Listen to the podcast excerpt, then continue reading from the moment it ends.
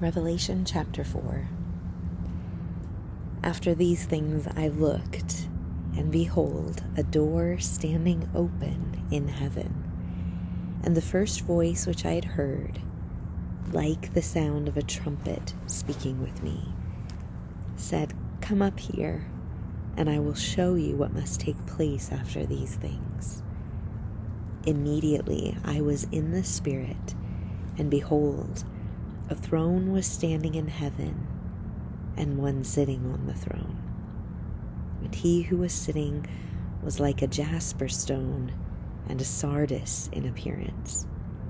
And there was a rainbow around the throne, like an emerald in appearance. Around the throne were twenty four thrones, and upon the thrones I saw twenty four elders sitting, clothed in white garments and golden crowns on their heads.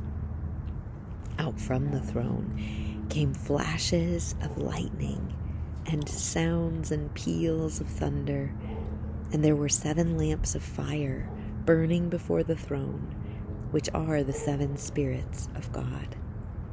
And before the throne there was something like a sea of glass, like crystal, and in the center and around the throne four living creatures full of eyes in front and behind. The first creature was like a lion, and the second creature like a calf, and the third creature had a face like that of a man, and the fourth creature was like a flying eagle.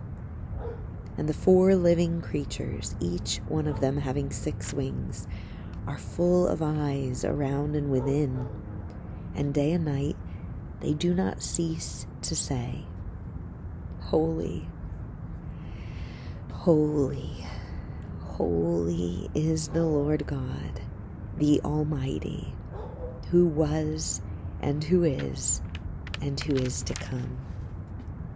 And when the living creatures give glory and honor and thanks to him who sits on the throne, to him who lives forever and ever, the 24 elders will fall down before him who sits on the throne and will worship him who lives forever and ever, and will cast their crowns before the throne, saying, Worthy are you, our Lord and God, to receive glory and honor and power.